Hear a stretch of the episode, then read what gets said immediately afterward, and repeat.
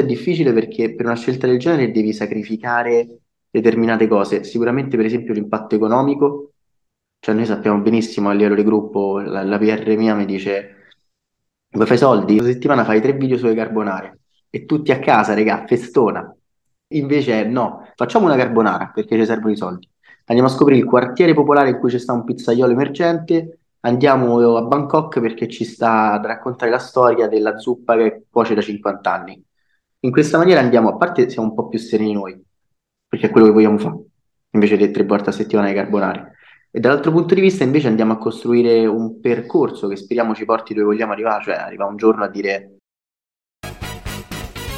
se mai ti fosse piaciuto questo podcast, iscriviti al canale, perché questo permetterà al canale di crescere e più il canale crescerà, più il numero degli ospiti e il livello degli ospiti crescerà e anche il canale stesso e la direzione creativa. Questo piccolo gesto ti assicuro che verrà ripagato. Grazie mille, torniamo alla nostra intervista. Oggi su Unifans Lorenzo Prattico, conosciuto anche come Prat. Ciao Lorenzo, vorrei chiederti che lavoro Ciao, fai e come sei arrivato a fare quello che fai? Questa cosa è buffissima perché in realtà faccio un altro lavoro. Io, io di attività, almeno quella che mi piace fare, è più documentaristica per concorsi e reti private se hanno bisogno di, di determinati scenari o racconti. Effettivamente i soldi non li faccio in quel campo. Io con l'amici mia campiamo grazie al lavoro da food blogger, da content creator. Quindi se mi chiedi che faccio per lavoro non te lo so dire perché è uno o l'altro. Boh, io comunque dormo poco e mi sfondo per tutte e due. Mia, siamo tanto contenti dei risultati che stiamo a portare a casa, non tanto numerici quanto di avventure, cioè stiamo a viaggiare, uh, stiamo scoprendo persone in giro per uh, il pianeta con storie uniche, stiamo assaggiando piatti, sapori, quindi piatti fantastici da culture diversissime tra loro, siamo contenti. Come hai iniziato a fare food blogging? In famiglia mia c'è la passione del cibo, ma male, eh, proprio, cioè proprio... Nonna a Natale faceva le, le tavolate de polenta, le salsicce al centro con le spuntature che ti fermavano la strada, chi arrivava al centro della tavola vinceva. Quindi cioè, proprio facciamo anche cose quasi imprese sportive. E col tempo mangiavo, mangiavo, mangiavo, gli amici mia e io facevamo vari progetti per varie aziende tutto dal punto di vista comunicazione e social su gli argomenti più disparati andavano sempre male, abbiamo fallito un'esperienza dopo l'altra. Alla fine ci fu l'idea, allora c'è questa proposta di, sul mondo food, da food blogger, persone che assaggiano, e a te ti piace tanto mangiare, ma perché non lo fai pure te? A sto punto, cioè, tanto lavoriamo nella comunicazione, famolo. Inizio con delle storie solo per gli amici, che in realtà già c'erano, ma in maniera un po' più impegnata passò a contenuti verticali TikTok, Instagram e finì che YouTube, uh, tre video a settimana verticali, tre orizzontali, andiamo avanti così. Quali sono stati i punti chiave all'inizio proprio del tuo percorso, i momenti?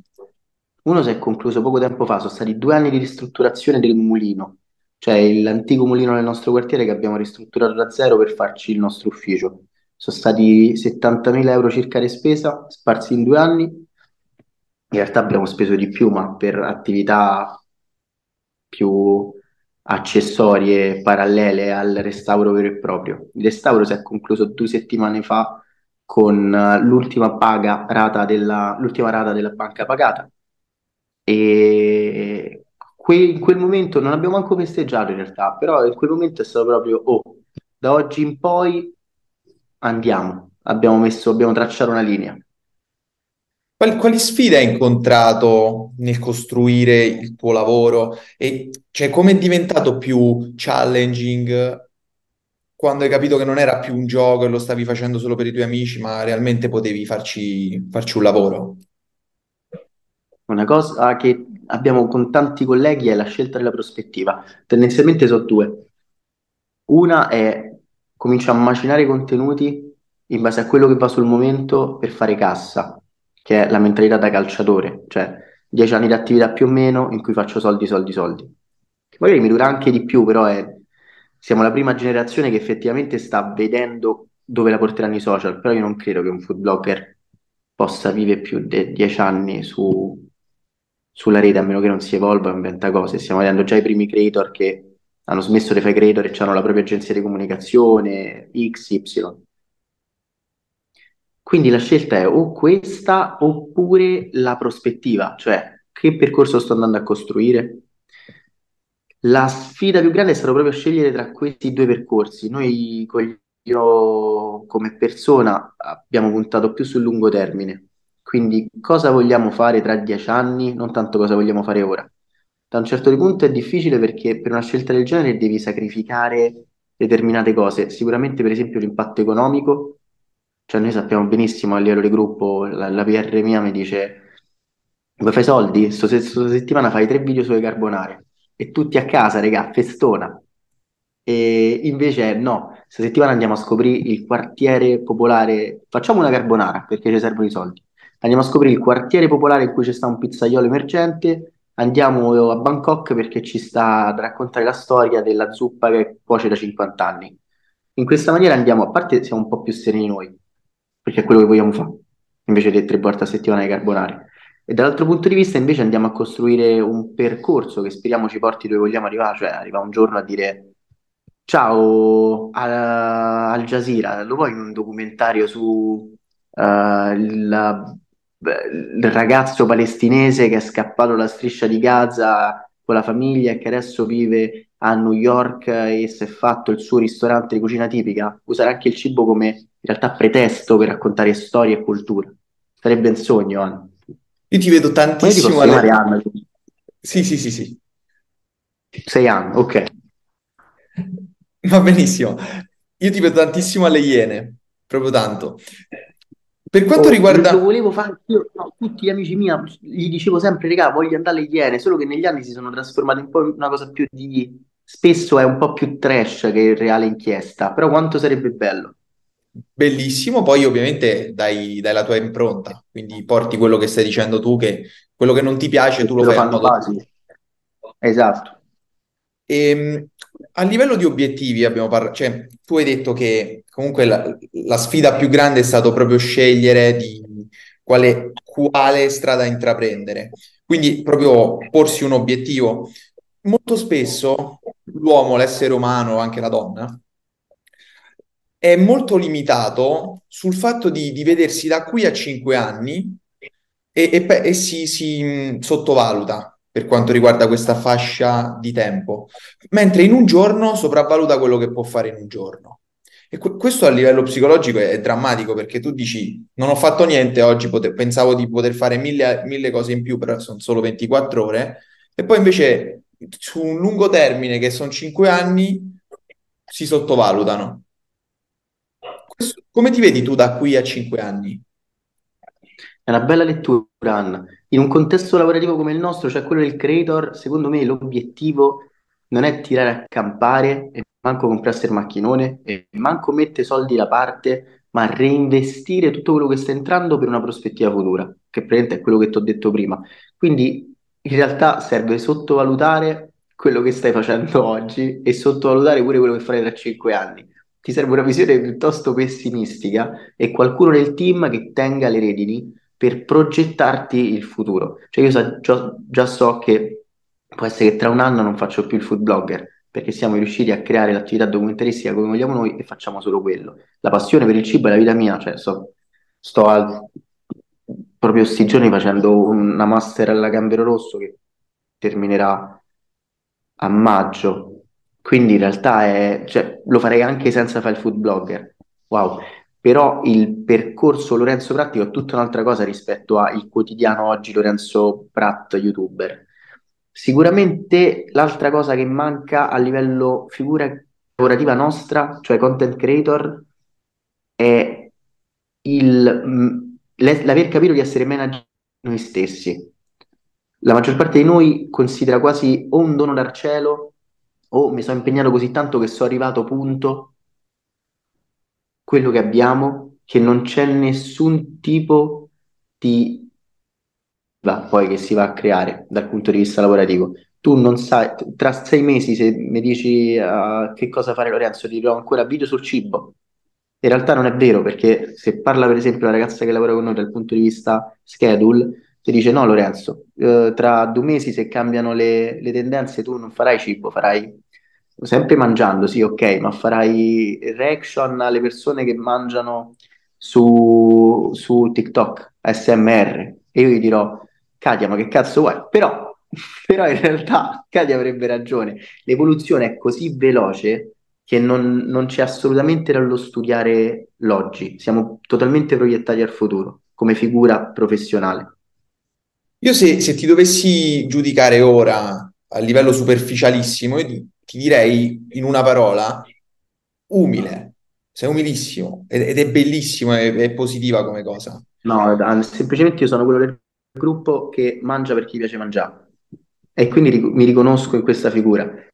Il, il gruppo però ha persone che invece sanno benissimo che bisogna pensare a una schedule, bisogna pensare a budget, mamma mia, bisogna pensare a organizzazione viaggi, stanze, treni, aerei. Riconoscersi parte del gruppo, nel mio caso, mi dà tanto la possibilità di sapermi ingranaggio e questo ti, ti inquadra. Se magari invece sei uno streamer che è diventato milionario a 22 anni, ci sta che ti senti più sta ceppa, perché oh, sto da solo, eh, mi guadagno milioni, non devo niente a nessuno, in, vivo tra due anni sarò alle Cayman, pure se smetto adesso il canale. Ci sta che senti di essere già arrivato e quindi di non dover rendere conto a nessuno. Ti mette più nella condizione di poter essere arrogante e egoista. Quindi magari è quello il gradino che ti fa inceppare in quel tipo di visione. Però è un ostacolo perché ci sono pure un sacco di persone che appena se ne accorgono riescono a scappare da questo meccanismo. E quale altra grande passione che non tutti conoscono di te, oltre ovviamente al, ai documentari, la documentaristica e il food blogging hai? Io mi ammazzo di lettura, che siano libri, manga, mi ammazzo di cinema, che siano anime o espressionismo tedesco, perché mi piace proprio andare a vedere film pesanti che mi fanno sta male, e mi uccido di videogiochi, ma proprio male, mi sono pure laureato in videogiochi, comunicazione videoludica, perché è la passione mia e della famiglia mia. Cioè, famiglia mia, se ci pensi, è leggere film, videogiochi, cibo. Una famiglia di cazzoni, si direbbe a Roma. Però è proprio, ci identificano queste quattro passioni. E, ehm, e quale secondo te tra tutte è quella che poi ti ha aiutato effettivamente nel, nel food blogging? Tra queste? Che, che non sia il cibo, naturalmente. Forse la lettura, perché il fatto del racconto, che in realtà poi appartiene a tutti i medium che ti ho detto, è, ce l'ho così eh, profondamente strutturata in me il fatto di ascoltare il racconto, di raccontare un racconto, che vedere come si sviluppa un libro, per esempio, come si sviluppa un, una biografia di un cuoco famoso, ti aiuta a entrare nella mentalità di ok, come racconto al meglio questa storia alla persona che sta guardando il video. Quindi, naturalmente, se una persona si vuole vedere che ti mangia carbonara e dici buona, buona, è un target. Invece, quello che vuole sapere cosa ha portato quel cuoco a scegliere un determinato tipo di riso per quel risotto, a partire dalla dimensione del chicco, eh, lì c'è tutto un altro tipo di narrazione che bisogna fare. Non basta di massa del risotto che è buono, ma eh, i chicchi vengono selezionati tramite questo macchinario che porterà alla cottura di ogni chicco di riso amalgamata, bla bla bla bla bla. È molto bello approfondirlo. Naturalmente magari ci sono meno persone che interessano del genere rispetto alla carbonara, però la, la bellezza è anche trovare un equilibrio tra le due realtà. Come è cambiata la tua vita quando hai iniziato a avere comunque risultati, performance di altissimo livello? Comunque su, su YouTube fai, fai, dei numeri pazzeschi a livello di shorts, video, Instagram uguale. Cioè le persone, prima ci siamo sentiti prima di questa chiamata e ti, ti hanno fermato, ti hanno chiesto consigli su, su quello per cui tu sei co- conosciuto come è cambiata e ovviamente i pro e i contro vorrei sapere. A livello di strada proprio, cioè pensa manco so tra i peggiori, ci stanno amici nostri a, a streamer, ho, ho visto Yotobi per strada, Franchino per strada, come si devono organizzare con le persone, cioè, li conosci, cioè, ti devo raccontare chi sono, enti nazionali ormai mitologici che proprio devono stare col cappuccio in determinati contesti perché non, non ne scappi.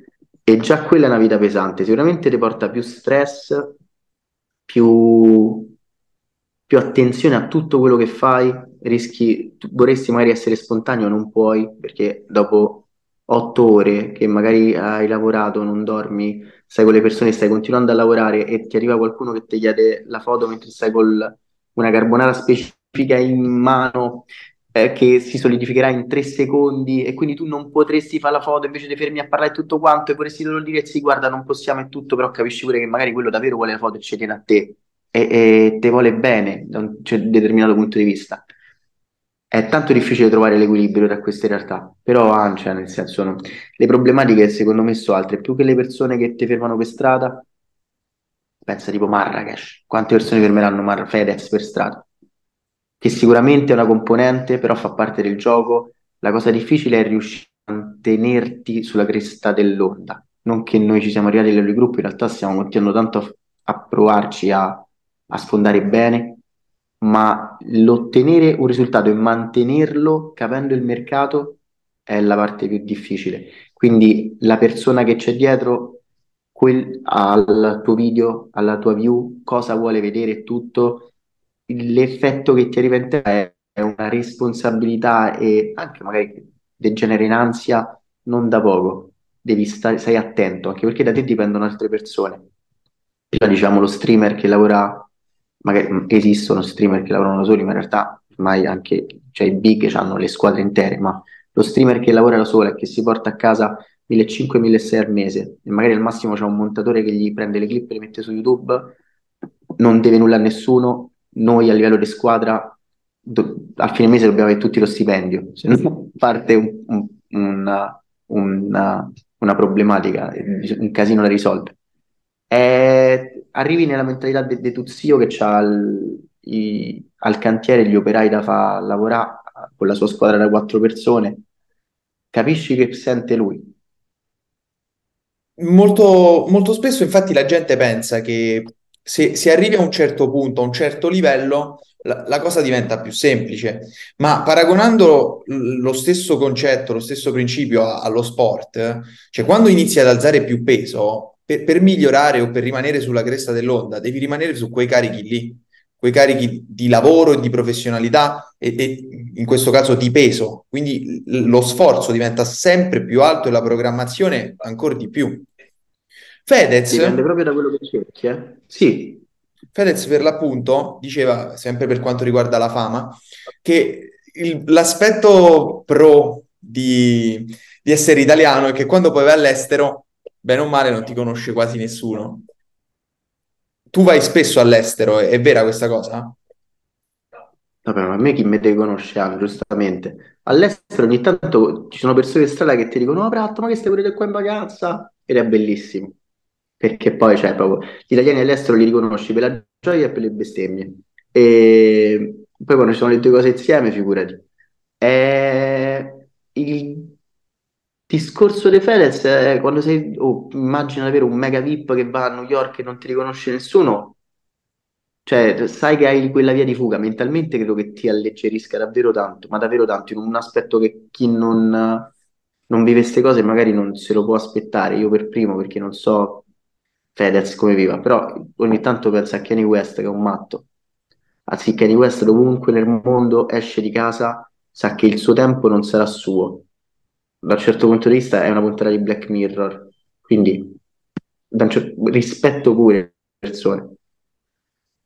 Quali figure nel mondo dello spettacolo o anche non fuori dal mondo dello spettacolo ti hanno maggiormente influenzato? Gigi Proietti. Io da ragaz- fin da ragazzino ho l'amore per Gigi Proietti. E poi a livello di, di food, di mondo cibo, è Bourdain, il cuoco, che cioè, amo da sempre non so mai pronunciare il nome, mi sono letto tutti i libri su, ho visto tutti i documentari, è un cuoco morto, vabbè, è un cuoco morto, un cuoco diventato divulgatore, poi morto suicida, che è, credo che incarni esattamente l'amore per il cibo, anche negli aspetti più malinconici. Cosa significa amore malinconico per il cibo? Secondo me, eh, cibo rappresenta un- uno spettro umano larghissimo e un piatto mangiato da triste, il tuo piatto preferito mangiato da triste, il tuo piatto meno preferito mangiato da felice, riescono a creare comunque dei contesti, creano comunque dei contesti così importanti nell'arco di una singola giornata, nell'arco della tua vita, da diventare per me fondamentali. Il cibo è condivisione, il cibo è emozione, il cibo è gusto, il cibo è tantissime cose, ma l'atto di ingerire per sopravvivere e rendere piacevole poi quell'ingerire per sopravvivere ha così tante sovrastrutture di, da, da leggere, da analizzare, che mi ha fatto innamorare sin da bambino. Quindi è, è questo in realtà, il, il sapere che un piatto può essere felice, triste, buono, cattivo, buono, felice, buono, triste. Tu ti senti di, di stare, di stare offrendo, cioè, stai offrendo secondo te un servizio alle persone che ti guardano? Quindi soddisfi un bisogno della persona che, che ti ascolta e ti guarda? Credo questo, Anna, non dipenda da me, non dipenda da noi. Cioè un creator ormai non... Prima sì, cioè prima era partito con una funzione, credo, il mondo de- dei creator. Cioè facevano qualcosa per... Era piccolo, molto piccolo prima. Tu sapevi che volevi eh, consigli di cucina e quindi seguivi il blog di quella che dava consigli di cucina. Adesso è diventato così trasmediale, soprattutto, che una stessa persona può vedere video di uno stesso creator, un mood specifico, mentre un'altra vede gli stessi video di quel creator con un mood an- agli antipodi, eppure entrambi godono. Tu puoi vedere un video di un food blogger che assaggia le miele carbonare per intrattenimento, un altro può vederlo per informazione, un altro può vederlo per compagnia dovuta alla solitudine, un altro può vederlo come rumore di fondo e tendenzialmente non gliene frega assolutamente niente quello che dice il creator, un altro può vederlo come caso studio, un altro invece per la forma culturale di quello che otterrà, un altro perché è a dieta e non può mangiare quelle cose, quindi a livello psicologico lo aiuterà a stare meglio, perché si sentirà emotivamente almeno pieno. Non siamo più noi a decidere il contenuto a cosa serve. Cioè c'è una variabilità talmente immensa che, che è incontrollabile praticamente. Assolutamente sì, cioè ci sono persone, pensa, gente che è stata... Hai sorriso perché c'è gente che si guarda magari il video di una food blogger solo perché e le piace. E quella food blogger può dire quella, qualsiasi cosa, questa più sulle streamer succede, streamer di Twitch. Quella persona può giocare a giochi che io odio, ma ho una crush per lei e quindi mi guardo la, la live. Un'altra persona perché voglio vedere come gioca e imparare le tecniche. Un'altra persona è voglio vedere a livello di consiglio pubblicitario se quel gioco mi piace o meno. Quindi tu puoi darti una linea come creator, ma non, le persone ti seguiranno meno in base a quello che vogliono loro da te, non quello che tu offri loro. Se no le live, quelle di TikTok, brrra, brrra, andrebbero male, perché tendenzialmente offro semplicemente un suono ripetuto e no, invece zero. C'è, c'è un evento o un'esperienza in particolare che ha, che ha avuto un impatto significativo per te? Nel mondo del food blogging. Sì, nel tuo mondo professionale proprio, cioè che, che ne so, sei stato a un party con, con tutte le persone più famose e hai detto, caspita che bello, se non avessi iniziato la mia carriera qui non ci sarei mai arrivato. A ogni viaggio più o meno succede una cosa, cioè a ogni viaggio più o meno succede un'esperienza singola. Mi ricordo una capanna di un pescatore in Islanda, una pescatrice coreana a Jeju, in Corea, che si stava togliendo le pinne e gli abbiamo rotto i coglioni per parlarci e chiamando un traduttore, nostro amico in diretta, siamo riusciti a, a scambiare delle parole. Quello era per un documentario però. Poi c'è stata una famiglia di nomadi berberi in Marocco. Un che facciamo, c'è una componente che dice, oh, se non mangiavo le carbonare a Roma, adesso non stavamo qui a scoprire questa persona, a poter fare un documentario o poter fare un video. Il lato umano è. Credi molto ne- nella cura dei dettagli? Sì, sono ossessivo, però in realtà ero ossessivo. Cioè, siamo arrivati a un punto in cui ci siamo accorti che è giusto dare l- la corretta importanza a un determinato prodotto. Quindi so che se prima ci mettevo un'ora a fare un TikTok che doveva uscire come un TikTok sciallo, adesso ci passo 20 minuti. e quel resto dei 40 minuti li passa a dare attenzione invece a un documentario che deve uscire per un determinato concorso. Cioè non possiamo dare 100 a ogni cosa, soprattutto perché non serve dare 100 a ogni cosa. Questa cosa per me è, è inconciliabile, cioè non accetterò mai che ogni prodotto nostro non sia in realtà montato in quattro giorni con i sottotitoli perfetti, tutti vedono la lutte, i colori, non può servire. Però in realtà sì, perché siamo esseri mortali. Fossimo divinità, sei vent'anni a fare una singola cosa, pure la più scema. Cosa pensi invece del giudizio delle persone? Perché comunque, cioè, parliamoci chiaramente, tu avrai un milione di ascolti a settimana come minimo nel giorno peggiore, cioè proprio nella settimana peggiore fai un milione di ascolti. Ci saranno dei giudizi di tutti i tipi. In totale sulle piattaforme facciamo numeri, ci sono comunque colleghi nostri che ci superano alla grandissima e quindi se la vivono anche peggio perché la mole dei contenuti non è che se va in percentuale ti pesa uguale.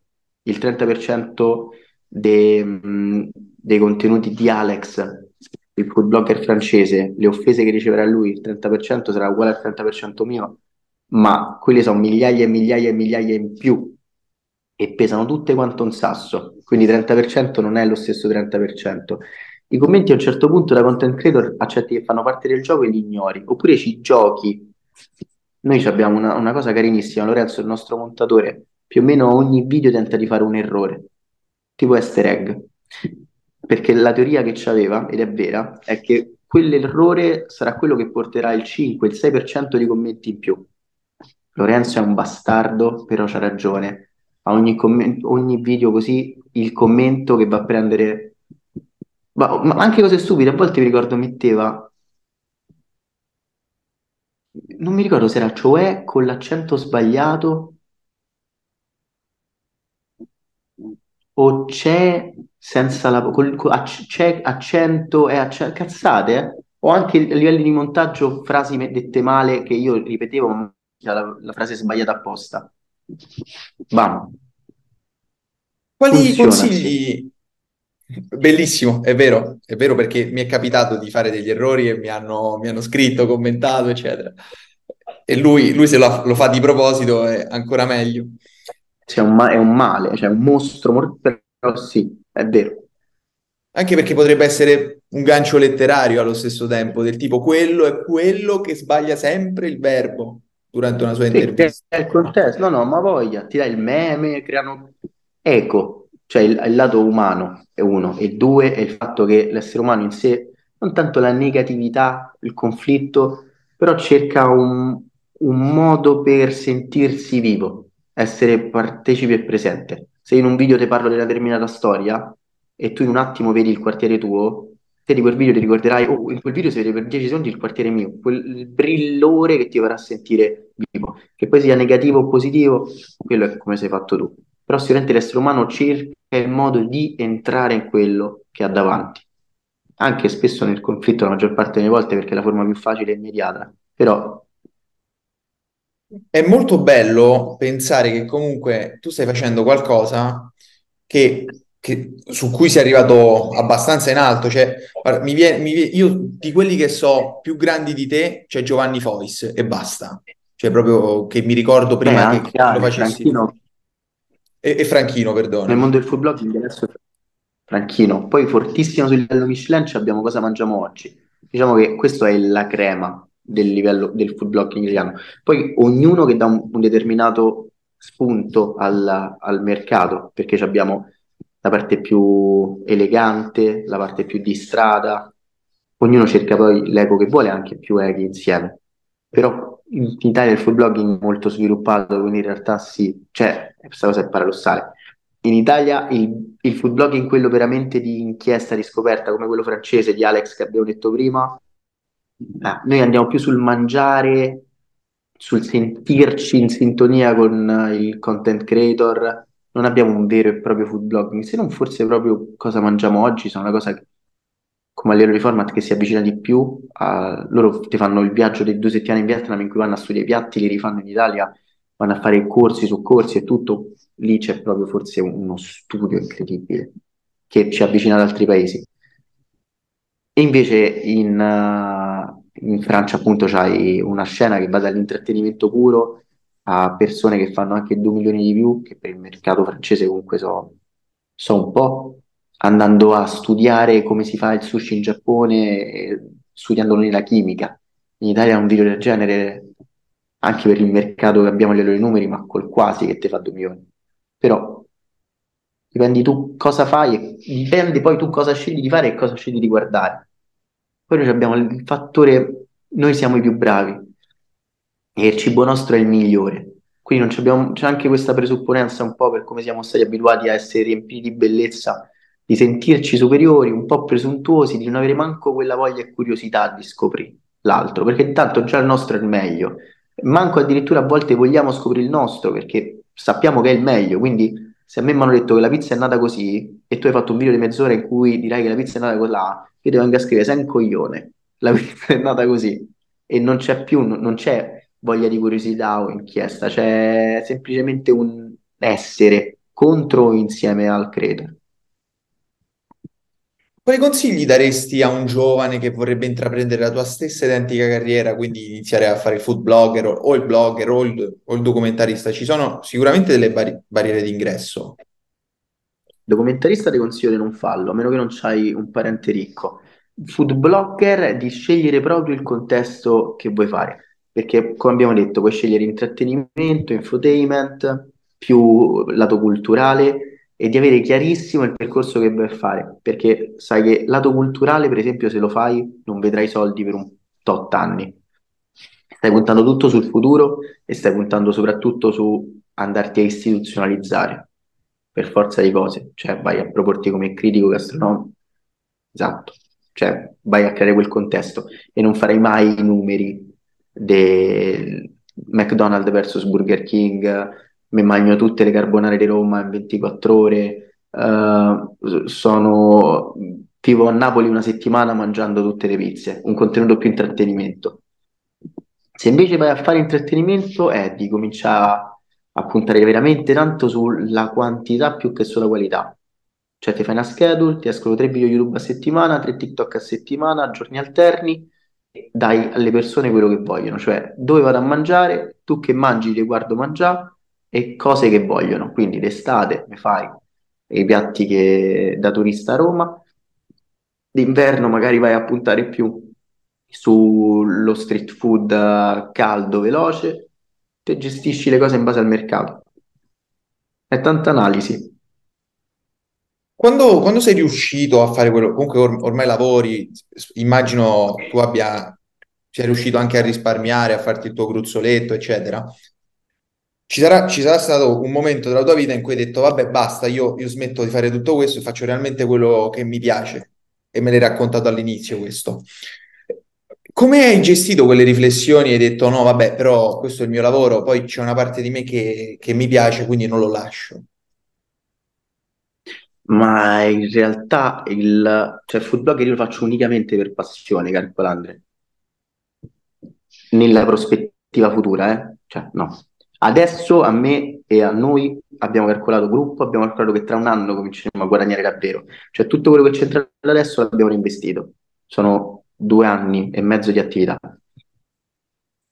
Abbiamo speso davvero tanto, tanto, tanto. Noi come siamo un gruppo, viaggiamo tantissimo, abbiamo spese enormi. Quindi in realtà non stiamo andando a guadagno ancora. Andremo a guadagno, potremmo andare a guadagno, adesso di no, soprattutto per il reparto documentari perché è quello che ci prende soldi infiniti. Il punto futuro sarà proprio faccio food blogger perché è passione, quindi è ci facciamo i soldi con i nostri lavori, ti faccio uscire invece di tre video YouTube a settimana, uno a settimana, uno ogni 14 giorni e tengo vivo quella parte di me perché è una parte di me mi piace tenerla viva, è comodo tenerla viva perché mi apre sbocchi lavorativi, uh, sbocchi culturali, conosci persone, crei contatti. E... Però dipende da te, cioè quanti sono gli youtuber famosi dieci, dieci anni fa che adesso hanno un'agenzia di, di influencer marketing da qualche parte? Dipende se puoi tenertelo vivo quel mercato perché ti diverti o perché ci guadagnavi e basta. Però pure quella è ottica di, di sviluppo tuo, a livello aziendale soprattutto, perché non stiamo più parlando di persone, cioè quando hai 35 anni con un determinato mercato del genere non, sei, non, non puoi più permetterti di ragionare mi diverto al FIFA due ore a sera in live su Twitch. Eh, la mia azienda ha bisogno che io faccia due ore in live la sera su Twitch o è più comodo che io quelle due, due ore in realtà dormi, dorma, scusa, perché poi il giorno dopo potrò andare lavoro, al lavoro alle 6 a fare le riunioni gestionali? Eh, cazzi. Noi abbiamo ancora l'ottica di il pischello che gioca a League of Legends, è un pischello che gioca a League of Legends e ingenuità con gli anni passerà probabilmente. Quello è un professionista in quinto. Poi è facile dire no, sì, cazzi, però in realtà devi ragionare da professionista, che lo sia o meno. A livello di documentari, che, che progetti stai portando avanti? O hai già fatto anche? Uno bellissimo, bellissimo per me come progetto è che alle prime due settimane di gennaio saremo a vivere a, con dei senza tetto giapponesi a Shinjuku. Loro non sono riconosciuti dallo Stato come vivi.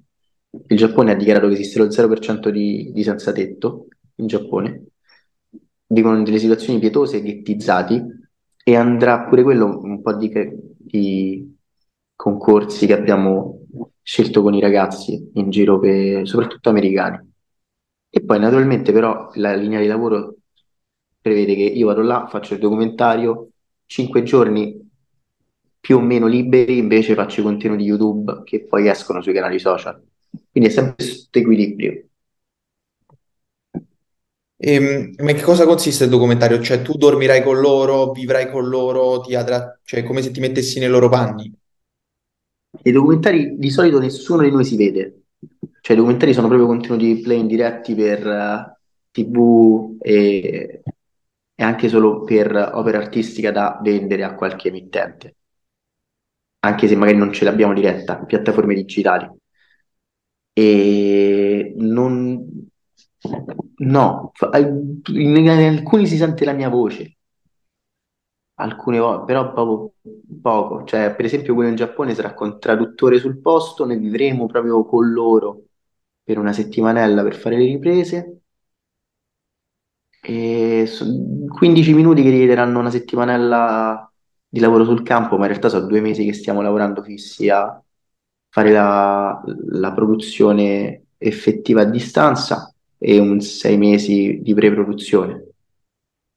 Mi hai detto che ci sono dei, delle barriere economiche abbastanza alte per quanto riguarda i documentari. Se, se tu avessi un, soldi infiniti, che documentario faresti? Quale sarebbe il tuo sogno? Fare un documentario guerra in Ucraina? Il mio sogno, a parte che solamente in contesti difficili, ma il mio sogno sarebbe scoprire una nuova storia ogni settimana, cioè il mio sogno sarebbe quell'avventura continua, quel curiosare continuo, più che una storia singola, la bellezza del poter fare ogni settimana una scoperta diversa, ogni mese una scoperta diversa, facendo magari anche un documentario ogni 8-9 mesi, però Ah, che bello. Non mi piacerebbe tanto, ci sono documentaristi che però va- vado 10 anni in Sud America, in una piantagione, a scoprire ritmi di lavoro. Bello, però mi piace molto più il continuo curiosare. Quindi quello sarebbe il sogno anni, il viaggio.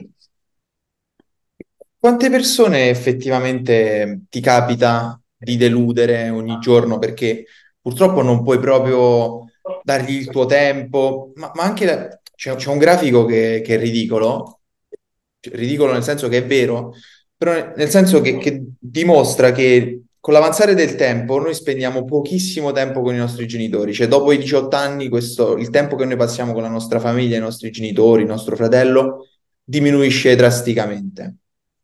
Questo, questo ti, ti, sarà sicuramente capitato perché comunque mi hai detto che a Roma ci sei pochissimo, viaggi tantissimo, quante persone, cioè come gestisci questo aspetto di deludere, delu- deludere gli altri perché devi lavorare? Eh. A un certo punto, a parte, vabbè, c'è la frase chi ti vuole bene lo sa, però il problema è più deludere chi ancora non ti vuole bene. Cioè, nel senso, fidanzate, possibili fidanzate, possibili amicizie, possibili persone che si stavano avvicinando a te dal punto di vista proprio mi piace parlare con te, facciamo questo progetto insieme, che ti contattano e poi tu sparisci. Delle persone che, a parte tutti i miei amici adesso, vedi proprio fidanzati, iniziano nel mondo dei social fanno il botto, si lasciano. E- oppure cominciano a lavorare con la fidanzata per- o il fidanzato perché è l'unico modo per... Comunque i ritmi sono pesanti, alla fine di solito si lasciano tutti. Se penso alle persone che conosco, ai content creator che conosco, 50 content creator che conosco, guarda, 5 saranno fidanzati felicemente con qualcuno. E è davvero difficile il ritmo di una vita sana perché è un lavoro così frenetico che ti richiede una dedizione assoluta, una- una- un corrodersi lentamente in un arco di tempo comunque di una decina d'anni, ma che ogni giorno ti strappa qualcosa, simile molto a quella degli atleti, agli sportivi, perché è vero che non stai in palestra a tirare su carico, ma tu alle 9 di sera devi fare la live che ti dura fino all'una di notte e la mattina devi fare la produzione di- dei video e il pomeriggio devi fare questo, è facilissimo che qualcuno ti accanni. I genitori di solito, per esperienza personale, le cose delle content creator che vedo in giro sono gli ultimi. Gli amici di un ricambio, cioè gli amici vecchi ti, ti compatiscono, però capiscono che dai, eh, questo l'abbiamo perso per un po', cominciano a subentrare amicizie nuove che di solito sono persone che lavorano con te o persone che vogliono qualcosa da te. E a livello affettivo invece ti vai a legare o persone con cui più o meno lavori, quindi gli streamer si mettono con streamer, youtuber si mettono con youtuber o con social media manager, proprio, di solito è proprio così, come i calciatori con le veline.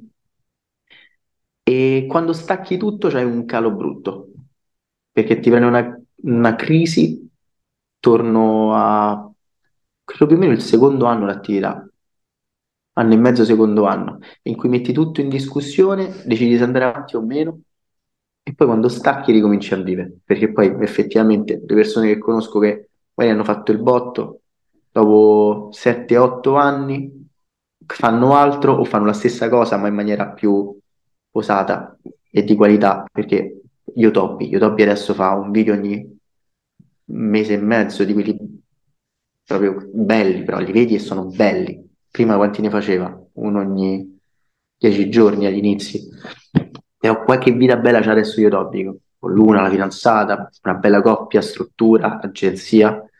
Dipende tanto da che persona sei e da come... Dipende se vai da uno psicologo. Cosa significa questo? Sei mai, mai stato uno psicologo? Calcola, tutti i creator che, che conosco o dovrebbero andare da uno psicologo o ci vanno già. A parte che credo tutti al mondo dovrebbero andare da uno psicologo. Anzi, sottovalutiamo sempre la salute psicologica de- a livello proprio umano.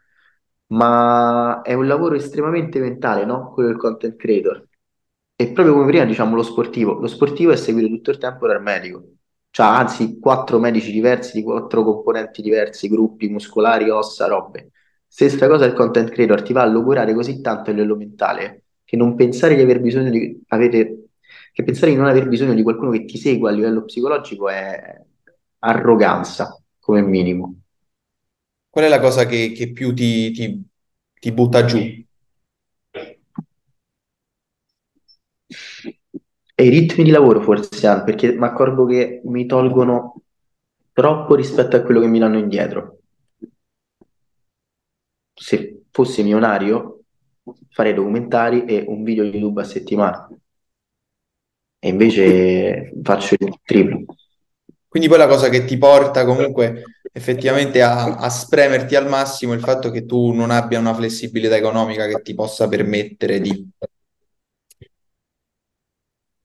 Partendo dal presupposto che comunque io sono un malato mentale e che mi ammazzerei, se, se fossi libero di potermi non ammazzare, troverei un modo di ammazzarmi.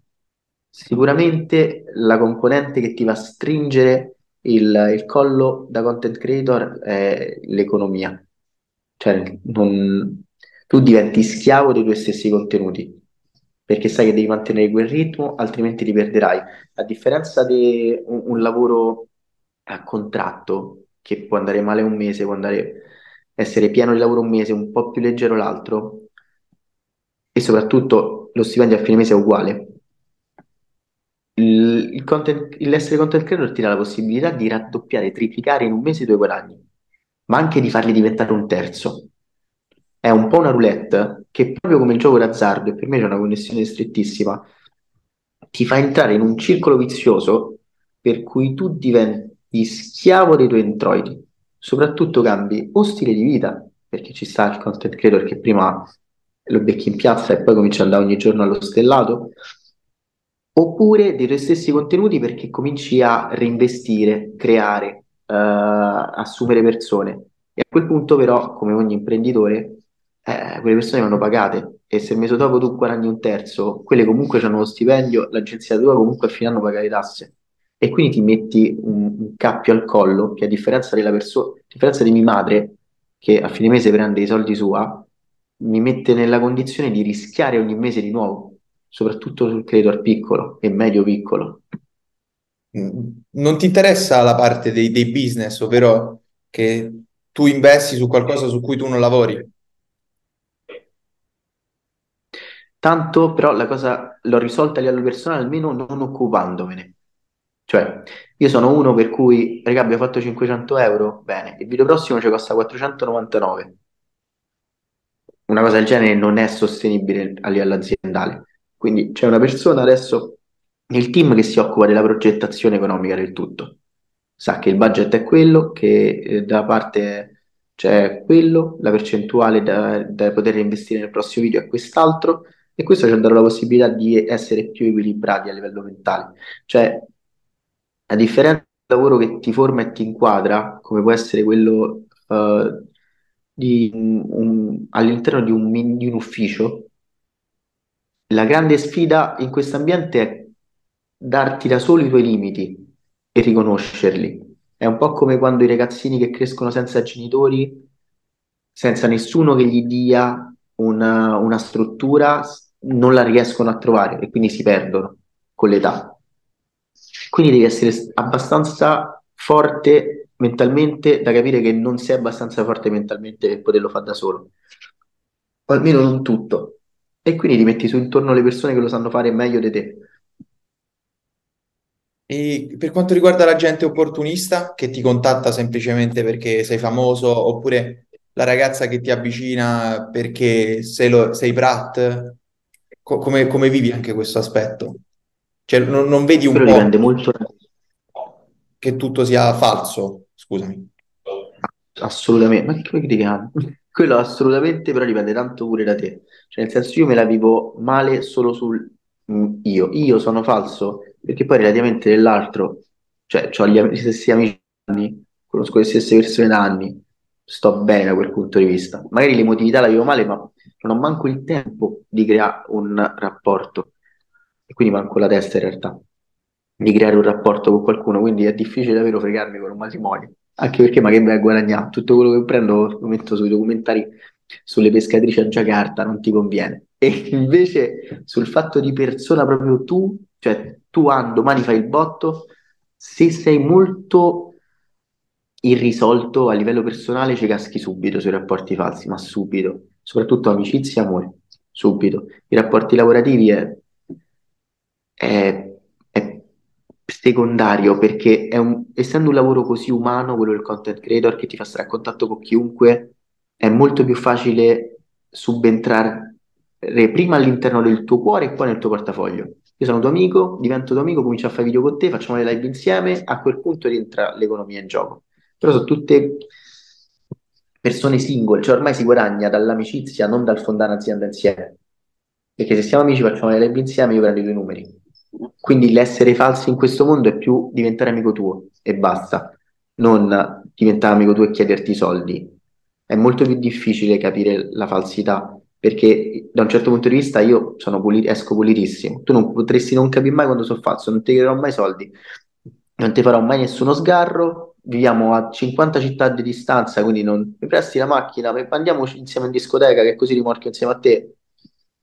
Cioè è difficilissimo capire il confine. E poi invece a livello emotivo, non tanto per la notorietà, anche se sì, perché ormai tutti sono famosi, tutti vogliono stare con la gente famosa, ma e non è più la notorietà della TV da un certo punto di vista. È facilissimo beccare una persona con 10.000 follower in giro, cioè vai a prendere il caffè al bar e magari se la sente. Però dal punto di vista emotivo è più difficile il fatto, è più facile il fatto del cascare con persone simili a te. Cioè la tua vita è così frenetica che incontri persone così frenetiche che non rivivono, non possono vivere come te, come tu non puoi vivere relazioni sane. E quindi, Madonna quanto ti amo, Madonna quanto è bello, li vedi che stanno insieme due giorni e il terzo giorno non si parlano più. Quindi è più facile fregarsi a vicenda da quel punto di vista rispetto a 30 anni fa, de io che mi metto con quello, con quella, perché sono famosi e voglio andare in tv insieme a loro. Hai detto una una cosa mo- hai detto una cosa molto bella per quanto riguarda i, i rapporti sociali, anche, anche gli affetti, che se non sei risolto a livello personale, ci caschi subito in- nei rapporti sbagliati. Qu- Questo lo dici perché quando sei risolto a livello personale sai esattamente cosa ti piace e cosa stai cercando?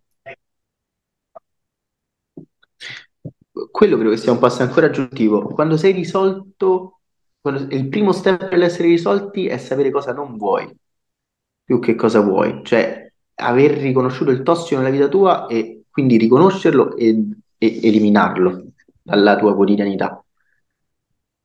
Eh, devi sbatterci la faccia. Appena ci sbatti la faccia, lo, lo riconosci. Appena sbatti la faccia su non mi posso mettere con una persona continuando a lavorare 15 ore al giorno, quindi non devo trovare qualcuno che sta con me se lavoro 15 ore al giorno, ma magari capire che posso lavorare un po' meno, bastano 10 ore, 8 ore al giorno, posso andare a dormire, poi passare la vita.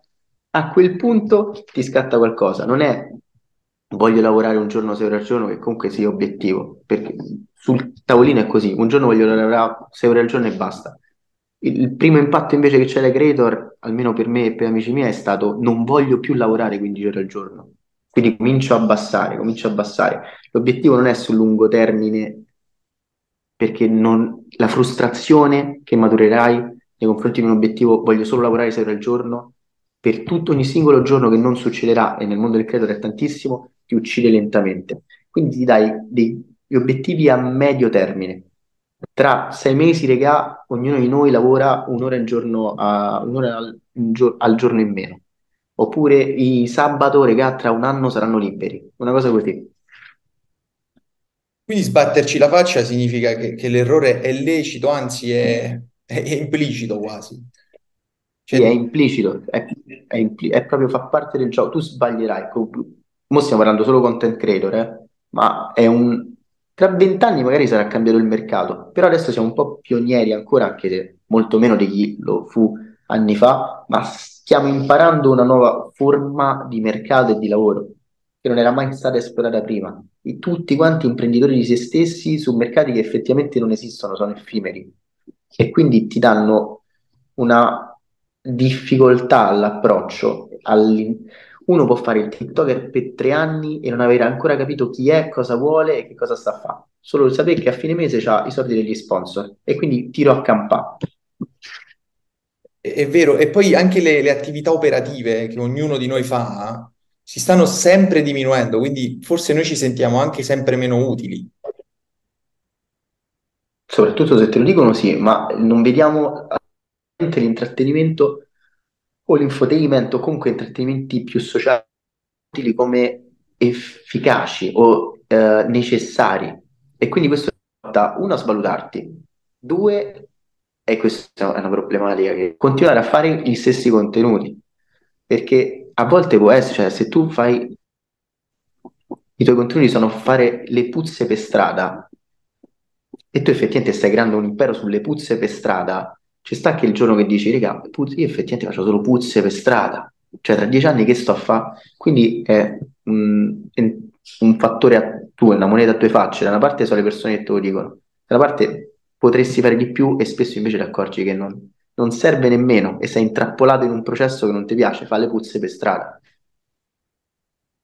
Per quanto riguarda invece la fama, hai, hai accennato prima che comunque trovare una persona che ha 30, 40, 50 mila follower ormai è, è qualcosa, non dico di scontato, però, però uno su 200 ha questi profili.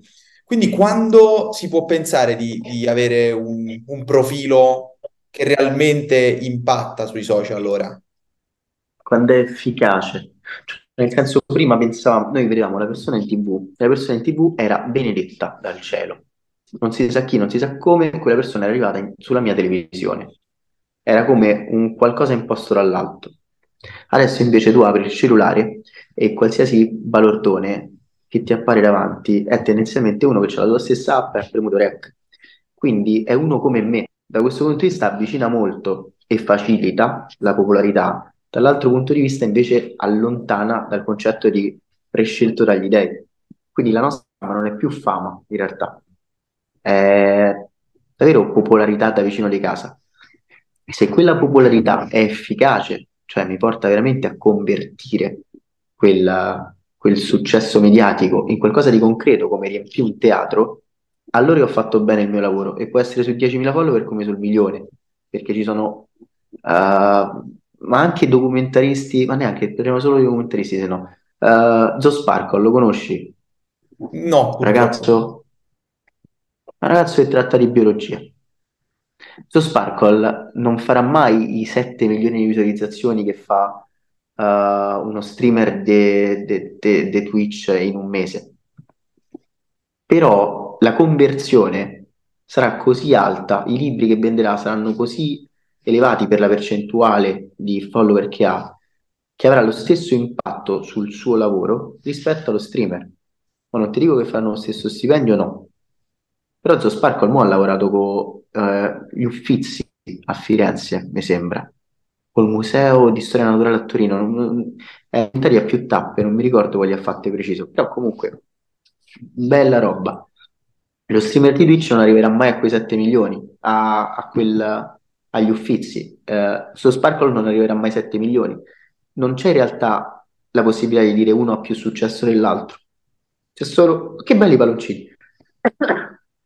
C'è solo il diverso grado, il diverso criterio di caratura in base al proprio lavoro. Bellissimo così. C'è molta possibilità di uh, dire la tua su quello che vuoi. Mi racconti del progetto che è appena chiuso del mulino, cosa volete fare? Quello è l'ufficio nostro, Anna. Lavoriamo lì, tendenzialmente, soprattutto questo periodo, ci siamo solamente, siamo solamente in due, perché stiamo, stiamo convertendo un sacco di persone, stiamo facendo dei progetti a Roma con un'altra realtà, quindi ci sono due uffici adesso e a usarlo da base ora siamo in due per questo mese, ma tendenzialmente è il punto di incontro di tutti i progetti nostri, anche quelli che non riguardano il mondo del food, del mangiare.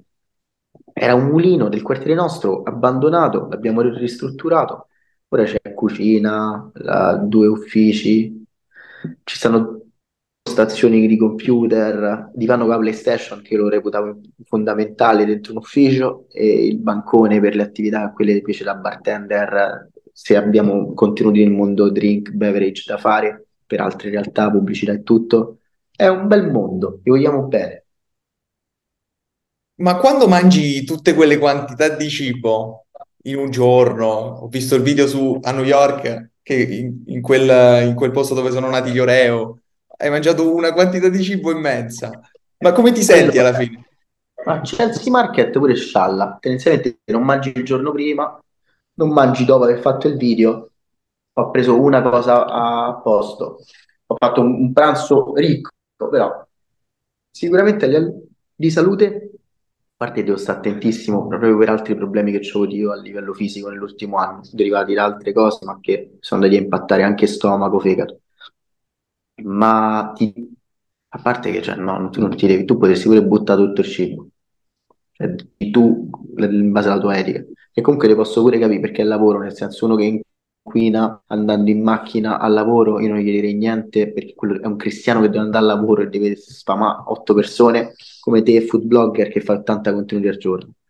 Però noi di base abbiamo, quando siamo a Roma, una partnership con Sant'Ilio, gli portiamo il cibo, abbiamo i senza tetto in quartiere e fondamentalmente io ho parenti e amici che mangiano come maiali, e quello, prendi il cibo e glielo porti.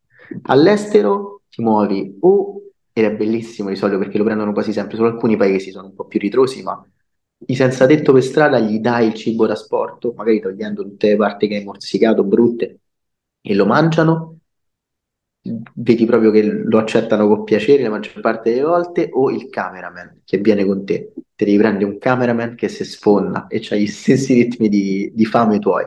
Quindi magari il giorno prima non si mangia, si mangiano delle gallette, riso bianco, il pollo, insalata, e il giorno dopo ti sfondi e mangi. Però ognuno trova la soluzione sua. Qual è Aspetta, faccio un- una piccola intro. Fondamentalmente, quando si investe in, in borsa, faccio questo, faccio un parallelismo, quando si investe in borsa, quando casca la- quando cascano le borse, vanno a picco, ci sono dei negativi, la gente tende a vendere perché sta andando tutto a picco, però non capiscono che poi a lungo termine premia la borsa. E la metodologia che, che loro hanno, hanno iniziato a... cioè che la metodologia che- su cui loro stanno lavorando, su cui loro hanno investito, che, che sicuramente è giusta se loro lo capiscono. Cioè, com'è stato, e, e soprattutto se mi spieghi qual è stata la metodologia che poi ti ha portato ad avere le performance che hai ora e, e vedere da un video, dai video, costruire un mulino, ri- ristrutturare, permettere di, di viaggiare e tutte- tutto quello che è conseguito poi. In realtà noi come gruppo, io come persona, abbiamo sbagliato tantissimo ed è stata colpa mia. Una colpa che ci ha premiato e quindi amici miei adesso magari mi dicono bravo Lore, sei stato un treno, ma mortacci tua. Perché noi siamo partiti con già quello che volevamo fare. Io ho detto, regà, facciamo il mulino. Cioè abbiamo cominciato a fare debiti per mettere a posto il mulino. Quando noi prendevamo una cosa tipo 100 euro a persona al mese e ci sono stati pure mesi in cui siamo andati rosso greve punto. E questa cosa è sbagliatissima. Io ho messo a repentaglio la vita mia, il, il tempo delle persone che lavoravano con me, le persone che credevano in me, il, il- nel senso chiede soldi in giro anche a amici, parenti, 50 euro là, 100 euro là, o mi compri il case per il compleanno del 2026, nel senso, sono state cose brutte, dove ridai i soldi indietro, ci siamo riusciti, ma ci abbiamo messo un sacco, avevamo quattro mutui, eh, una certa, tutte persone che ognuno se ne faceva uno, grevissimo, e è sbagliato, in realtà l'obiettivo è vedere quello che vuoi fare, sì, ma vedere quello che la gente vuole. A quel punto cominciare a fare quelle cose lì. La forma più sana sarebbe nel momento in cui riesci a fare quello che la gente vuole e a essere, stare bene, economicamente soprattutto, cominciare a fare quello che vuoi tu. Se le persone vogliono i carbonare e te fai il food blogger, te quel mese, il primo mese della vita tua, cominci a fare video su quello che vogliono le persone e cominci a vedere come stai con sta cosa. A quel punto cominci a fare quello che vuoi tu, se come lavoro, perché invece la forma più bella è essere indipendenti assolutamente e fare quello che vuole. È difficilissimo, in Italia non, forse al mondo, è- nessuno ci riesce a quei ritmi. Addirittura spesso ci mettiamo nella condizione di crearci maschere che servono al pubblico per farti ingerire la pillola e quindi ti trovi addirittura poi intrappolato nel tuo personaggio, non riesci a scappare. Quindi deve essere veramente, sto attento a quello che do al pubblico in base a quello che vuole, ma devo poi mettere immediatamente la cosa che piace a me e trovare l'equilibrio. Secondo te ti avrebbe aiutato avere un, un livello di letteratura finanziaria alto per gestire poi questi, questi introiti e, e tutti questi profitti? Eh, sì, no. Sì, perché i primi tempi stai da solo. No, perché un creditor non deve gestire le proprie entrate economiche, il proprio budget, la propria vita. Ora sembra un matto, ma nel senso, il lavoro del creditor lo andiamo a svalutare anche in base a quello che ci dicono. Non sei un lavoratore e tutto quanto. Tu sei un professionista a tutti gli effetti. Io non direi mai a un, uh, un attore cinematografico adesso tu gestisci il tuo budget. No, tu devi fare l'attore cinematografico. Adesso tu ti prendi un commercialista e un manager. E questa cosa è importantissima ed è, è- è- entra ancora ma questa cosa dell'imprenditore di noi stessi andato troppo oltre. Cioè, quando noi vediamo Chiara Ferragni che fa la storia, pensiamo a Chiara Ferragni che chiama l'agenzia, organizza le cose. Oh, De Cecco, vuoi fare la sponsor? No, Chiara Ferragni ci avrà un esercito di persone dietro che gli organizza tutto quanto. E l'obiettivo è quello, cioè noi non siamo supereroi, siamo professionisti. Mio zio per 7,30 se lo fa col commercialista, non si mette là con la penna a fare i calcoli, perché a parte che in realtà potrebbe pure, dai, è intelligente e bravo, ma non è quello il punto. Se vuoi andare a risparmio e ti fai il 7,30 da solo, ok, ma se vuoi mettere su un'azienda che vada bene e il tuo tempo, fare in modo che il tuo tempo valga, a me non mi serve che ti fai il 7,30 perché sei creator, a te mi serve che metti impegni per fare il video, vai a fare ricerche su eh, che pasta hanno usato per fare quella, quella arrabbiata che è speciale perché usano un pepe dell'Himalaya, dai, il 7,30 te lo fa il commercialista. Eh, il problema è riuscire a avere i soldi per pagare tutte queste figure. Quindi i primi tempi avere qualche infarinatura? Assolutamente sì, per questo sia sì che no. Devi sopravvivere fino a. Soddisfatto. C'è qualcosa che hai imparato dai tuoi fan che ha influenzato il tuo modo di lavorare? Tutti i giorni, a voi. Allora, guarda che questo, allora guarda che quest'altro, che non vuol dire dare retta alla gente perché tu tendenzialmente devi fare quello che vuoi fare tu, che non significa manco però non ascoltarli, perché tu devi fare quello che poi loro se vogliono guardare. Però trovare l'equilibrio tra queste cose, come dicevamo prima, è fondamentale anche perché se in Italia adesso le persone non vogliono i racconti su, di mezz'ora su un cibo, se te lo vuoi fare, bellissimo, ma se te lo vuoi fare mandando avanti un'azienda, eh no, non fai racconti per il cibo perché stai mandando avanti un'azienda.